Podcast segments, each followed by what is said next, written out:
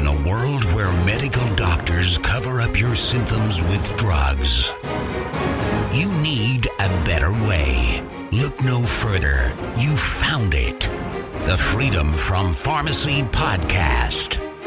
The Freedom from Pharmacy podcast is for information purposes only and should not be considered as medical advice. Always consult a physician when trying to get off a prescription medication.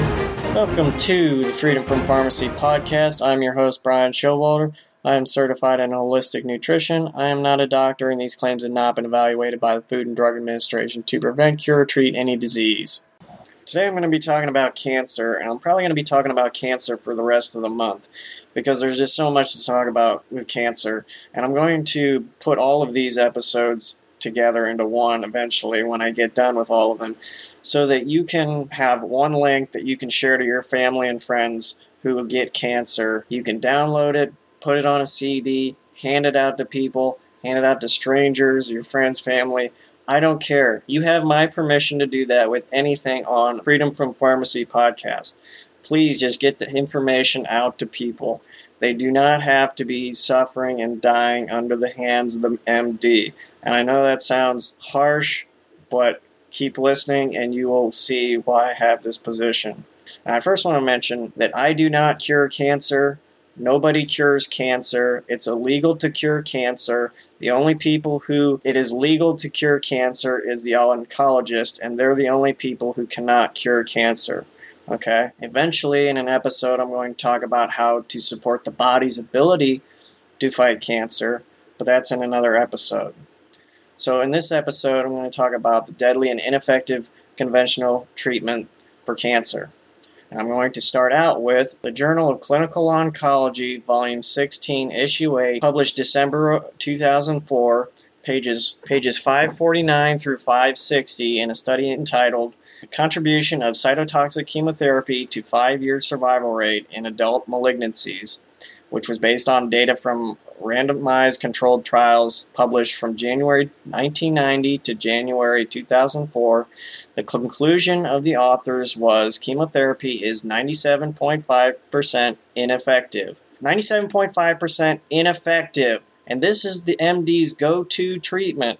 A study published in The Lancet in September 2016 found that 50% of all cancer patients who received chemotherapy treatments die within 30 days from the treatments, not the cancer. A study in the Journal of Natural Medicine in August 2012 showed that chemotherapy causes healthy cells to release WNT16B, a protein that actually helps cancer cells to flourish. The research team showed that the chemotherapy damages the DNA of healthy cells, a critical factor as this is a long lasting issue that persists long after treatments are concluded. This is exemplified by secondary cancers, which likely return after an initial cancer diagnosis in a vast majority of survivors. Secondary cancers often originate in an entirely separate area of the body from the first diagnosis and are typically much more aggressive and harder to treat. PharmaDeathClock.com, very interesting site, records death in the medical industry since the year 2000. And under chemotherapy, from the data it collected, has the number of deaths people from chemotherapy at 17 million people. Chemo kills more people than the cancer does. This is what Dr. Glidden writes in his book, The MD Emperor Has No Clothes. Quote, There's another aspect of cancer treatment that, that should not be overlooked. It has to do with money. If you were to go to your MD with a sinus infection, you would get a prescription for an antibiotic. When the MD writes that prescription, he gets no kickback.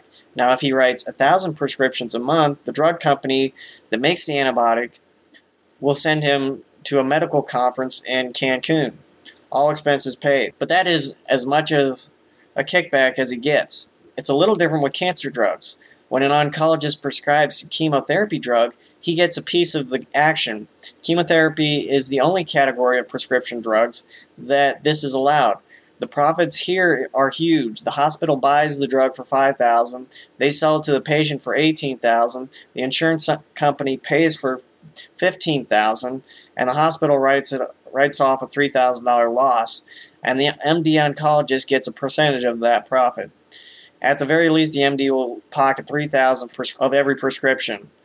of a drug that's 97% ineffective and that can cause cancer as one of its side effects, and I'm the quack. The main reason chemotherapy is used, even though it does not work, is because huge profits that it generates. And end quote. That's a quote from Dr. Glidden.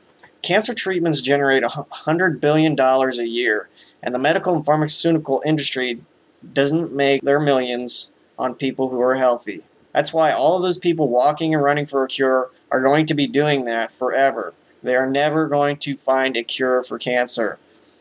They have already blown a trillion dollars over 40 years and have come up with nothing. Are you awake yet? Meanwhile, people with high success rates with cancer using alternative methods are chased out of the country or killed. And you think I'm joking? The number of holistic doctors that have been mysteriously killed is over 50 in the last two years. And this has been going on since the 1950s when they ran Hoxsey out of the country to Mexico. But I digress. Dr. Glidden gives 10 questions to ask your oncologist. Number one, what percentage of your patients with, with my diagnosis have been cured? If a cure is not possible, then what should I expect? Number two, how many of your patients with my diagnosis have survived more than five years, more than 10 years, more than 20 years? Number three, would it be possible for me to talk to a few of your survivors to see what the quality of their life is like? Number four, what legal solutions are available to me if the procedure administered by this hospital hurts me? Before treatment, will I be required to sign a waiver which releases the hospital or you from any harm caused by the treatments? If you are in this situation, make sure you read everything that you're signing before you do it. Number five, chemotherapy was proven to be 97% ineffective in treatment of adult onset cancers by a study published in the Journal of Clinical Oncology. Why are you recommending I do it?